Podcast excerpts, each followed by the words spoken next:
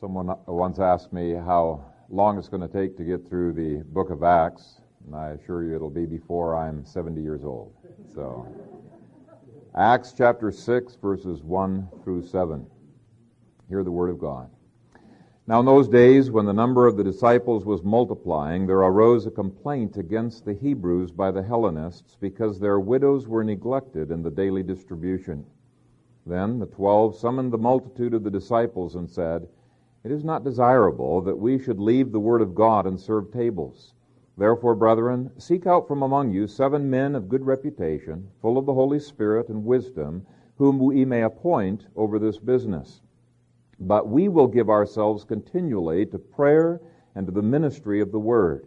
And the saying pleased the whole multitude. And they chose Stephen, a man full of faith and the Holy Spirit, and Philip, Prochorus, Nicanor, uh, Timon, uh, Parmenas, and Nicholas, a proselyte from Antioch, whom they set before the apostles, and when they had prayed, they laid hands on them. Then the word of God spread, and the number of the disciples multiplied greatly in Jerusalem, and a great many of the priests were obedient to the faith. And all God's people said, Amen. We love you, Father. We're thankful for your word. It is our desire to continue to worship you in our responses to it. And I pray that your Spirit would strengthen us and enable us uh, to live it out, to grow day by day, week by week, year by year, pressing toward that mark of the high calling that you have given to us in Christ Jesus. I pray that you would anoint my lips and enable me to faithfully preach it, and that you would mix uh, the word with faith in our hearts. We pray in Christ's name. Amen. You may be seated. A number of years ago, the Navy was testing out a new cannon that they had mounted on the wings of one of their uh, fighter jets. And the uh, plane was flying at supersonic speeds, uh, but the cannon shells were subsonic. And a disaster happened. The fighter uh, plane actually flew into its own bullets and shot itself down. As what I understood, the jet was simply flying too fast. And in part, that is what has precipitated some of the problems in the uh, church in this chapter. The church had been growing so fast that the apostles were not able to keep up with what was happening. In fact, they didn't even notice what was happening. So let's begin at verse 1. Now, in those days, when the number of the disciples was multiplying, there arose a complaint against the Hebrews by the Hellenists because their widows were neglected in the daily distribution things were going fast, and when things go fast, you tend to not analyze things. And when you don't analyze things, you tend to do what comes naturally, and what comes naturally is not always the, uh, the best uh, thing. And uh, in this chapter, what happens is the church has to slow down, reevaluate, and make the corrections that need to take place. Almost every Christian organization has had times where they've had to do that kind of reevaluation. Sometimes it's happened because of the complaints of the people. Sometimes the leaders have caught it before there's any troubles out there. Sometimes it's just because they've scheduled uh, these times of reevaluation and they realize, you know, in order to be more effective, we need to make uh, some of these kinds of uh, adjustments. And our own church right now is uh, rethinking the whole question how can we more effectively engage in the ministries of the church. And so pray for us. Pray for wisdom. I'm very excited. We have elders who are willing and uh, are able to uh, preemptively take steps needed for the health of the church. And so that's all we're going to deal with today is verses 1 and 2. And uh, we're going to look at what happens when you're going too fast. Well, one thing that happens is uh, problems can arise, and not necessarily problems that will shoot down the church, shoot down the plane, uh, but uh, there could be problems. Some of them may be administrative problems, others may be uh, problems that are sin issues. In this case, it was both administrative and sin issues that had to be dealt with. And one of the things I find fascinating about the Bible is uh, that it is so frank about the sins of its heroes, even when the heroes are writing the scriptures. And I think that shows some of the inspiration of those scriptures. If you were to write a biography about yourself, you'd probably kind of cover over some of the embarrassing details, and you don't find them doing that. Whether you're talking about a, uh, a Jacob or a David, the weaknesses are highlighted right along with the strengths, and that's exactly what we see happening in this chapter. The, uh, the Bible is just so refreshingly frank about sin. Uh, my parents' generation, they, they would say, yeah, he's calling a spade a spade. Um, and uh, too often, what we see happening in books is that people refer back to the New Testament period as being the church in its purity, the church in its innocence, and they're longing to go back to those times. Well, let me assure you that the grass was not greener on the other side of the historical fence. Okay, they had problems all over the place. They had some problems occasionally with teachers, and problems occasionally with ruling elders, and problems with the people. They had problems on the local level. They had problems on the presbytery level. I mean, uh, all you have to do is look at the church in Jerusalem and in Thyatira and Pergamos and Laodicea and some of the other churches there, and you begin to realize this was not an ideal uh, church. They had uh, struggles that they were uh, going through. Uh, they had every sin that we have today, and it is simply naive to speak of the New Testament church as being the church in its purity. No way. But to me, this is encouraging. Because of the Bible's realism about sin, we can look at the sins that they had back then, see how they dealt with them, and learn from it in terms of the problems that we face as well. Now, in this case, it was the sins of prejudice and murmuring which were threatening the progress of the uh, church, and I want to analyze those sinful attitudes. But first of all, I want you to notice that these sins were cropping up in the midst of a vibrant, spirit filled church. Sounds sort of like a contradiction, but it is not. We ought not to think of the church of Jesus Christ when it's ideal, even, as being a perfect church. Uh, the Bible nowhere presents it as being sinless. Vibrant Christianity is sinners who have been forgiven of their sins and who by God's grace are putting off the old life and are putting on the new life. A vibrant church is not a church that thinks it's got it made. In fact, that's the very definition of the lukewarm church, Laodicea, right? Uh, they thought they had it all put together. Let me quote from Revelation. John rebuked them in these words Because you say, I am rich, have become wealthy, and have need of nothing, and he's speaking in context in terms of spiritual riches. They said they had need of nothing and do not know that you are wretched, miserable, poor, blind, and naked. Every one of us is utterly destitute apart from God's grace. And if we think we can get by apart from God's grace, uh, we're really in trouble. And so we should not be too harsh on churches that have not come along as far as we think that, you know, they should have come along, if we see that they are struggling.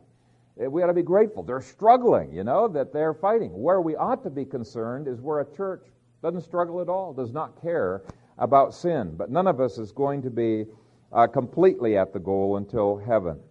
But I, I want to just look at why do I say that this was a vibrant church? Three reasons. It was a vigorously growing church, and it was growing for all of the right reasons. Secondly, it was a church that sought to practice the Word. Thirdly, it was a church that was willing to make corrections as soon as those corrections were brought to their attention. Let's, let's look at those three reasons. First of all, it was a vigorously growing church.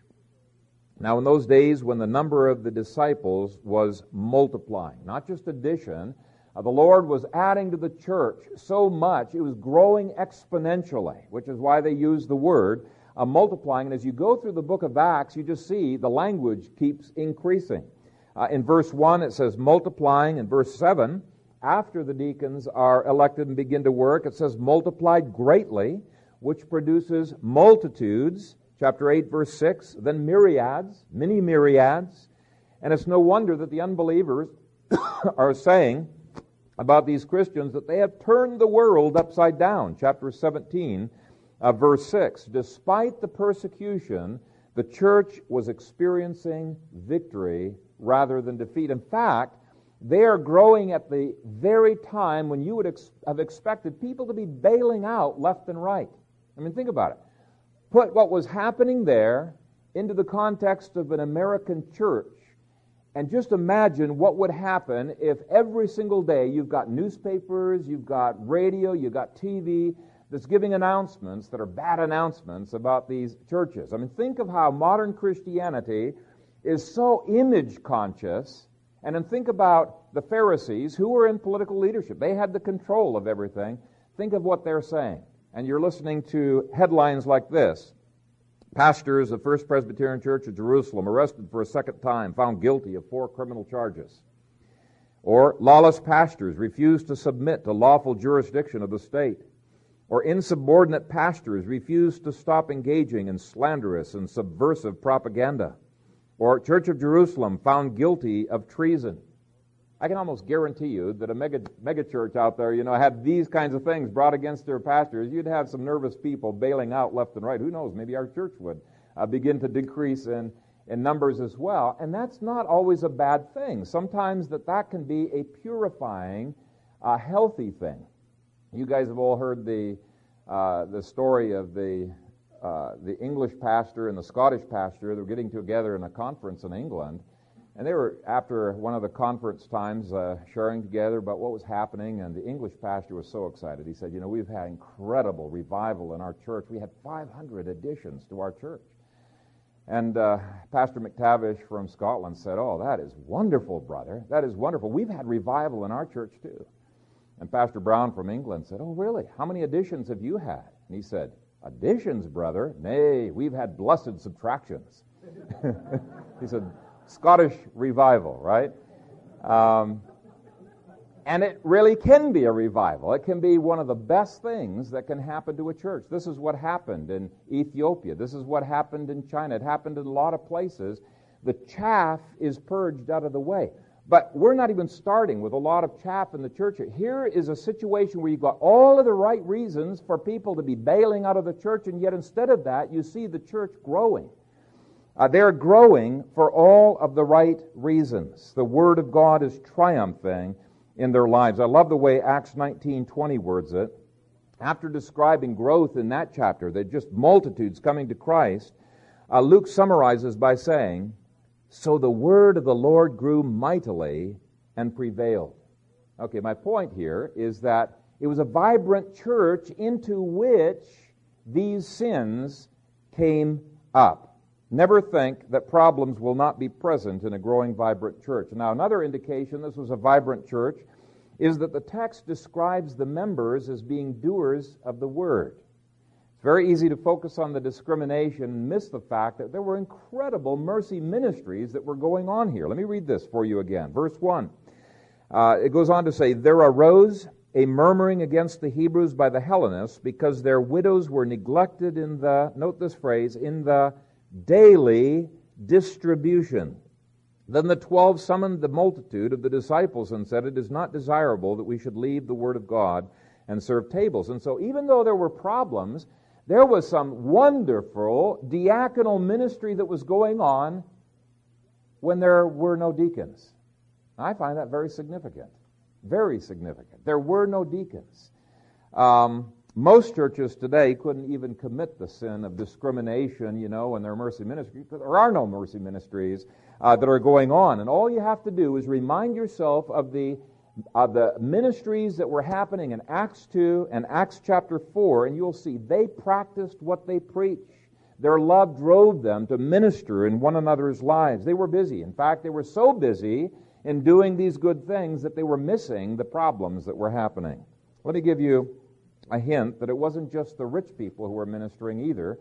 Um, and I believe that the widows who needed the food and needed the help, they also uh, were being uh, uh, were, were ministering. And I say this because there was an apostolic rule that if you work not, neither shall you eat. At least if you're capable of working. No matter how poor a person might be, he was able to minister to the Lord and Paul, in several passages, say you really ought not to be extending long term uh, ministry to the poor unless you're also involving them in responsibility. It's a part of the process of mercy ministries. And I've put in your outline just one example 1 Timothy 5, a requirement of the widows who are being cared for. It says this She must be well reported of for good works. If she has brought up children, if she has lodged strangers, if she has washed the saints' feet, if she has relieved the afflicted, if she has diligently followed every good work. This is not just a welfare handout where people can sit back and eating bonbons, as uh, uh, Deb likes to word it. Yeah, sitting back with bonbons. No, it was expected of the body as a whole. And the body as a whole was very, very involved in mercy ministry. So it was a vibrant church. As we'll see shortly, it was a humble church that was willing to correct problems as soon as they surfaced. Now, my conclusion is don't give up on churches out there just because they're sin. Right? What we do is we seek to bring reformation. We're constantly seeking to advance the cause of God's kingdom in our lives individually, in the church, and in society. Now, let me briefly describe the two sins of this church. First, there was the sin of prejudice. Now, it took several chapters in the book of Acts before God was able to break the church completely of this uh, ingrained racial prejudice. Now, by the way, uh, one of the things people have told me in the past is that they say the Old Testament was prejudiced, the New Testament was not. That is absolutely false. And I've got a paper that talks about the Old Testament uh, that uh, shows that the division that uh, God had established was a religious division, not an ethnic division. Anytime Gentiles wanted to become Jews, they could. In the book of Esther, it says many Gentiles became Jews. But what happened in the hundred years before the time of Christ is the Pharisees were giving all of their reinterpretations of the scriptures, and they took what once was a religious separation and made it an ethnic separation. But just to give you a, a feel for the strength of the prejudice, realize that these Hellenists that were being discriminated against are technically Jews. Now, they may have, first generation, been converted into uh, the Jewish faith, or they may have been multiple generations, but ethnically they did not come from the same stock that the Hebrews came from. But in every other way, technically they were Jewish. They were circumcised, they ate kosher food, they followed all of the regulations. Uh, in every way, they looked Jewish except for their ethnic background. Now, if prejudice manifested itself amongst those Jews just because of the you know slight differences that were there, you can imagine how difficult it was for them to overcome the prejudice when there was full-blown Gentiles who are included in the church. And they're not circumcised, they're not eating kosher food, and they're not following all of the regulations that they were used to following. Uh, Peter appears to be just about as grossed out by God's command to go into a Gentile house and to eat there as he was grossed out when God gave him this vision of creepy, crawling, slithery things that he said, Go kill and eat. He's, I can't do that, Lord. You know, it's unclean. It was something terribly distasteful for him. As late as chapter 11, verse 19, Luke says this Now those who were scattered after the persecution that arose over Stephen traveled as far as Phoenicia, Cyprus, and Antioch. Now get this phrase preaching the word to no one but the Jews only. Here they are living in Gentile lands, and they won't preach the gospel to the Gentiles. They're only preaching to the Jews. It was like an elite club that they were involved in. There was racial prejudice. When I was in uh, Georgia, I knew some people who were so strongly prejudiced against blacks that they would break off a friendship with you if uh, you befriended a black. Now, on the other hand, I know uh, black pastors in our own city here uh, who have lost friends because they have gone to dinner with me and have been willing to fellowship with me, and they call him a whitey, you know, a traitor, acting like he is out. And so racial prejudice is not just in one group, it can be anywhere. In fact, this goes back as far back as we have recorded uh, history. Uh, in this chapter, the Hellenists were second class citizens, and the interesting thing about it is that no one noticed. Not even the apostles had noticed that this was the case. And I think part of the reason is we tend to be blind to our own culture's sins. Isn't that true? I mean, we're so immersed in the culture, we tend not to see our we, we can see other cultures' sins. We say, oh man, I can't believe that they're doing that. And the Christians who are over there, you know, they tend to be blind to their culture's sins. Um, and it's especially true if you're focused on ministry and you're busy.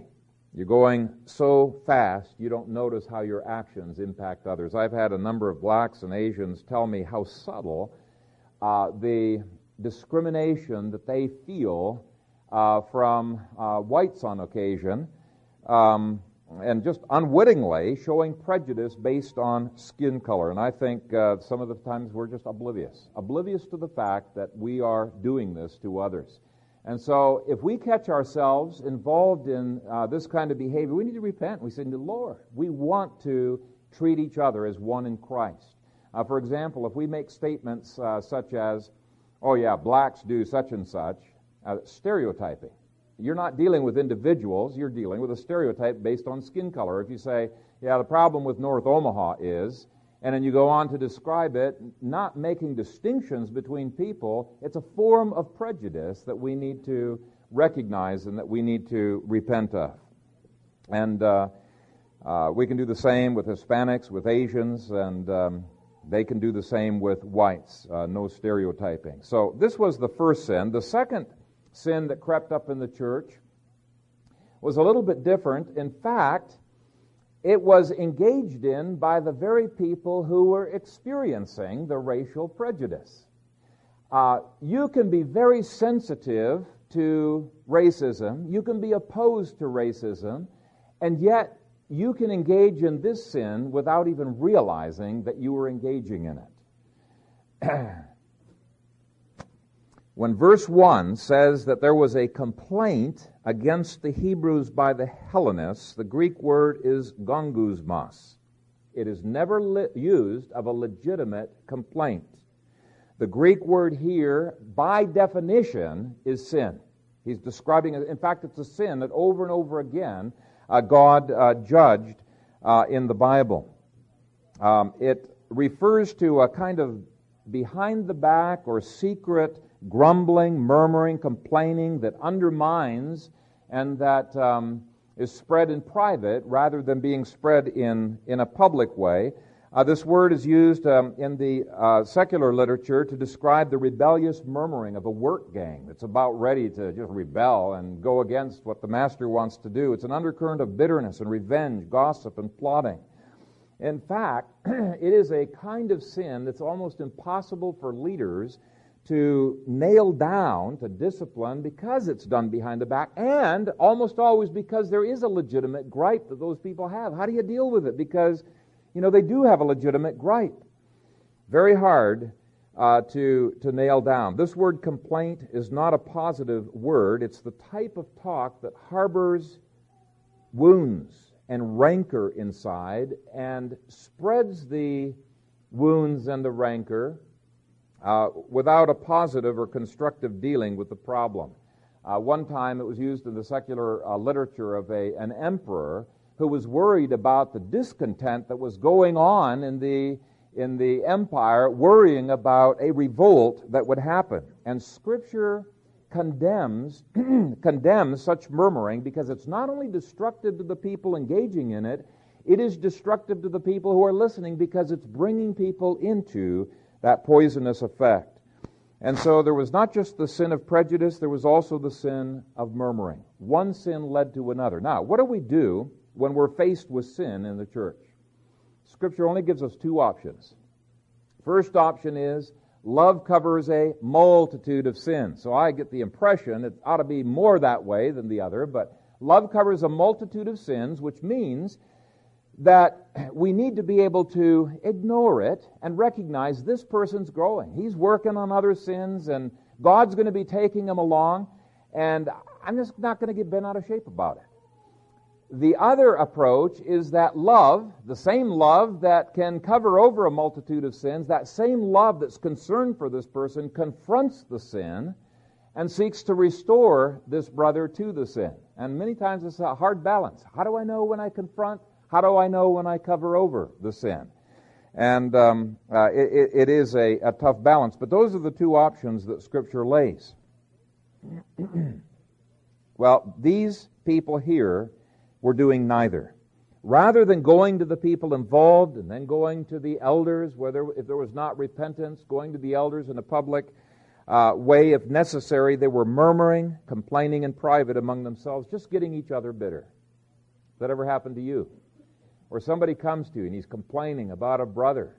And uh, it, it, it's a legitimate complaint, but they ought not to be bringing that complaint to you.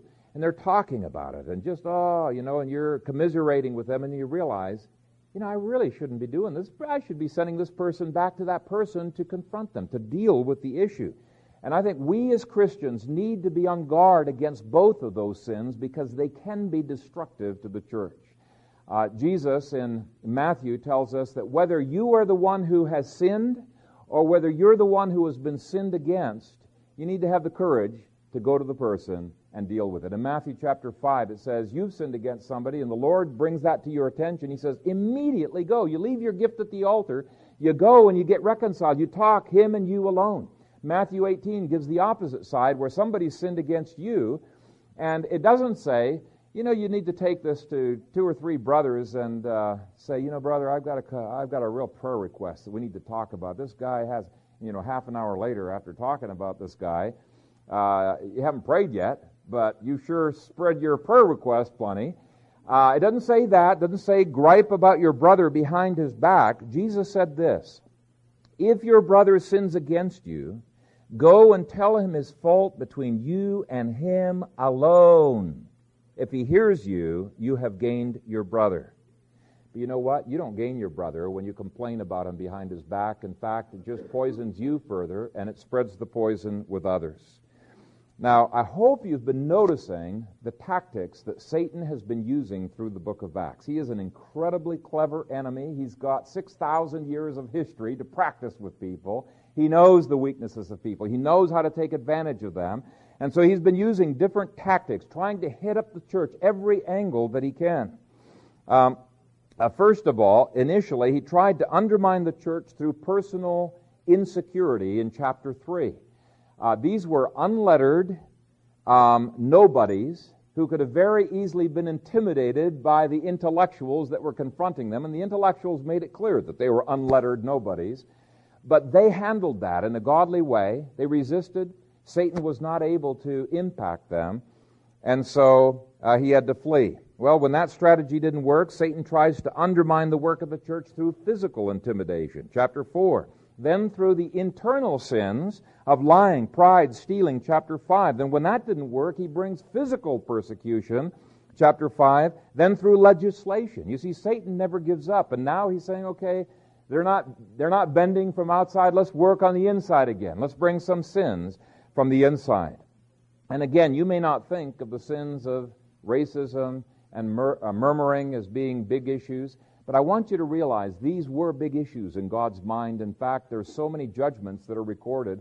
Moses' sister Miriam was struck with leprosy because she was murmuring about the fact that Moses had married an Ethiopian. You know, um, uh, Paul, using exactly the same word, warned us, let us not murmur, as some of them also murmured and were destroyed by the destroyer. 1 Corinthians 10, verse 10. So, in dealing with the sin of prejudice, let's not forget about the sin of murmuring. If you guys have things that are troubling you and are bothering you, what you need to do is you have two options. You can say, Well, I'm just going to ignore it. Love covers over sin. If you can't ignore it, you need to go to that person. You need to talk with them and see if you can't get it resolved. Follow the Matthew 18 uh, process. Now, here, in a sense, I think the elders were responsible for what was happening because they were overseeing the work of these mercy ministries at this point. and uh, it was not getting done efficiently. Another way of saying it is they were flying so fast that they did not notice that uh, they were going they were in danger of being shot down with their own bullets. Now, thankfully, when the murmuring, when the sin of prejudice came to their attention, wow, immediately they said, yes, we need to give a remedy to this problem. And we as elders want to be open and receptive to problems that we might be blind to. I guarantee you, we're going to overlook things. And that's where you, the people, come in and have a responsibility. Rather than ignoring something that may be destructive behavior, lovingly bring it up uh, rather than complaining to each other, lovingly confronted. And I think we'll be a much stronger church if we do so. Now let's look at the solution very briefly. Verse 2 says, Then the twelve summoned the multitude of the disciples. Now, it's very easy to focus on the apostles and these new officers that are uh, going to be elected, but I want you to notice even here, the elders did not act unilaterally. The solution came from the body, from the congregation. And it's very easy for us to assume we've got a need here, and so we'll let the elders take care of it. Uh, just like, you know, in America, we've got a need, okay, I guess it's the federal government's job to take care of it, right? There's this tendency for us to think, let George uh, do it. And uh, I want you to realize that the elders really do believe in every min- member ministry, and we believe that many of the solutions come from you. Earlier we saw that was the case. Here, in terms of choosing leaders, uh, that was the case as well. And even in terms of what was going to happen, that's going to be the case because I think we need to realize these deacons were not going to do all of the work of Mercy Ministries. They were going to lead the work of Mercy Ministries. They were going to organize it better. But the Mercy Ministries has been happening all the way through, through who? Through the common members, the men, the women who are out there being involved. And so the leadership does not displace our work, it's supposed to organize and help it. Verse 2 goes on to say, It is not desirable that we should leave the Word of God and serve tables. Now, that is not meant to demean the work of Mercy Ministries. Instead, what it was designed to do is to help people to realize uh, these apostles need to be freed up to do what they were most gifted to do. It's a specialization, a division of labor. And I think uh, more and more that we're going to have to have more of that specialization and division of labor as this church uh, grows over time as well. The other thing to notice from that phrase is that it implies that the apostles were heading up these mercy ministries at this point, obviously not doing a very adequate job of it. That's why they needed to make some changes. But to me, this means several things. First of all, it means that there is no task that is beneath the dignity of a pastor. If the apostles could wait on tables, every one of us should be willing to wait on tables as well. Uh, I've willingly engaged in every ministry of the church down through the years, including setting up chairs, you know, at 7:30 in the morning, uh, being a, a, plumber, a carpenter, a secretary, and all of that is biblical when it is a, a needed thing to happen. Uh, and I've been, you know, quite pleased to to do that. In fact, I would say that a potential elder or a potential pastor is not ready to be a pastor if doing menial tasks is beneath his dignity, right? Uh, I, I, that's the attitude that I have seen amongst many pastors, that uh, no, that's way beneath them. If you take a look at verse 4, you will see a phrase there. It says, ministry of the word. This is what he was going to be specializing in. Well, the word ministry there is diakonia. It's service. It's the word we get deacon from. Uh, it's the same word that's used in verse 2 to serve serve tables. Same word. You cannot get away from servanthood. And so, what these apostles have demonstrated, they were ready to be specialized in the ministry of the word, in the service of the word, because they had already showed servant hearts in every area of ministry uh, within the church. And so, the first thing I want you to notice there is no task that is beneath the dignity of a pastor. Cleaning toilets, anything. Did Jesus not clean his disciples' feet? He did. But let's balance that with the other side. The second thing implied from verse 2 is that there does come a time when pastors, associate pastors, and elders need to become more specialized. Now, that doesn't mean they're still not going to pitch in here and there, you know, on various things that come up, but it does mean that specialization is biblical, and at a certain phase in a church's life, it is almost inevitable. Now, he didn't say here it's not possible, he said it is not desirable that we should leave the Word of God and serve tables. He's saying there's a better way for the church to efficiently function. Third thing that we notice is that prayer and the preaching of the Word takes precedence over mercy ministries. And I think we need to keep that in mind because there has been an overreaction. Frequently, the church responds to problems by overreacting to the other side. And what's happened in some churches is they've seen in the past that the church has neglected very critical mercy ministries and so now they've gone to the other side and they say this is the top ministry. And I'm here to say it's not. Uh, the Word of God is the primary uh, ministry. He says it is not desirable that we should uh, leave the Word of God and serve tables. There's a priority of the Word. Now, next week, we're going to be seeing the fact that mercy ministries and the role of deacons is incredibly important. It may not be neglected. And that's why, even though they had no deacons here, the apostles had to engage in mercy ministries. They had to oversee it as poorly as it was happening because they were just stretched beyond their limits. It still has to happen. We may not leave the ministry of mercy ministries either. So we're not saying because one is a priority that you can ditch the other. Both need to happen. In fact, we're going to be seeing next week, mercy ministries is so important that God gives the same, almost the same qualifications for that office as he does for the office of elder. Why?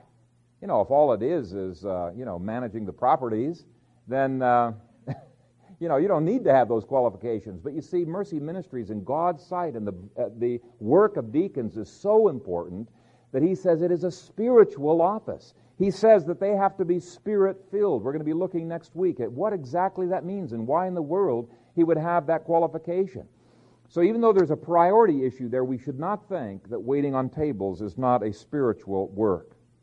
Uh, all of those are needed. Now let me just quickly summarize what we've covered today. First, we've seen that it's possible for us to go so fast that we fail to analyze and can easily miss important details. And so, over the next five, six years, have mercy on the elders, you know, if they overlook uh, issues that uh, are important to, to them. Busyness is going to make us from time to time overlook things, just as the apostles overlooked something that was major. It was a major thing that they just were oblivious to. Uh, wasn't deliberate. They simply were not aware that certain widows were being neglected. Secondly, don't think, this is the balance of that point, don't think that the busyness of the elders means you can ignore the problems. Okay, the citizens of the kingdom are important as well. You've got a role to play. Because just as that jet uh, was shot down from going too fast, the whole church can get shot down. You've got a vested interest in making sure that it is not shot down. And so there's an importance of evaluating. Now, our elders wisely are seeking to evaluate the ministries of the church. But if we miss something, bring it to our attention. Uh, we may have blind spots that uh, we're just not seeing. Thirdly, seek holiness. Racial prejudice may not be the besetting sin that afflicts you, but whatever sins that we, the Lord brings to our attention, immediately deal with it. Seek holiness. Fourth, when sin is hurting others in the church, it can't be ignored. It needs to be confronted. But don't confront it the way that the Hellenists did by murmuring, complaining, gossiping uh, stirring up dissension. It never wins a brother, does not produce the righteousness of God. It only divides and gives Satan a, an opportunity to just totally tear the church apart. Fifth, don't be a perfectionistic church. um, if, even the church of the first 50 years, under the leadership of the apostles, had problems with the people and had problems with the leaders well, you can expect that every church in modern days is going to at some point have problems in leaders and problems in the church as well. So, my point is don't be longing for a first century church. Okay? Uh, the church is supposed to always be advancing from age to age according to Ephesians chapter 4. In fact, I encourage you to read that. That's such an encouraging passage because it says there's coming a day when the church is going to be growing into a mature man and is not going to be tossed to and fro by every wind of doctrine. So don't be looking back to the, you can look back to the first century church to learn, but don't look back to envy. Um, sixth, just as this reminds us once again that we must have an every member is a minister attitude, let's commit ourselves to mutual ministry uh, within the church. Every one of you is called to be a part of the solution when we're going too fast. Seventh, there are two responses to sin that are allowed. One is to let our love ignore, to cover over the sin. Be praying for them, obviously, but not deal with every sin. Man, it would be so discouraging if God said, Okay, Phil, here's the uh, 10,566 sins that you've got, and I want you to get over it this week. It's like, ah, you know, you just faint because you just, it seems hopeless. God takes us through a little bit at a time. And we need to be patient with each other as well. So that's the first option. The second option is to confront it, especially when it is hurtful to them and to each other. And an eighth, rebuke gossip, have nothing to do with it. Now, on occasion, you know, I have found myself engaging in this word, gong, gonguzmas, you know, this complaining uh, over the last 20 years and let me tell you, it does not produce the righteousness of God. It doesn't help the situation out at all. All it does is it enables Satan to have an opportunity to get in, make you bitter, make other people bitter, and to divide the church. And so rebuke gossip, have nothing to do with it. Ninth, pray that your elders, who I believe do have servants' hearts, pray that they would over time be freed up to engage in the things that they are especially called to, and especially that we would, they would be freed up by uh, officers being elected, deacons being elected. And uh, by the way, I, I want to thank you for uh, freeing me up to some degree, and hopefully over the next five years, being freed up more to, to engage in the preaching and the writing of the word both inside and outside uh, of the church. But pray that this increased specialization would not keep us out of touch of the people. We'd be right in there. But anyway, that's, uh, that's all I'm going to bring to you today. Let's pray. Father God, I thank you for your word and that it does deal with everything that we experience. There is nothing new under the sun. That uh, when we are tempted, uh, it is uh, we are uh, being tempted by things which are common to man, and that you are faithful, that you provide a way of escape that we may be able to bear it. And I pray that uh, increasingly you would give wisdom to the uh, uh, officers of this church and uh, guiding the ministries of this church the future, that you would give wisdom to the people as they engage in ministries, and that both officers and people would have great joy in the Lord, the empowering of the Holy Spirit, that we would be advancing, be a vigorous, a vibrant church. We recognize, Father, it's not going to be a problem free church.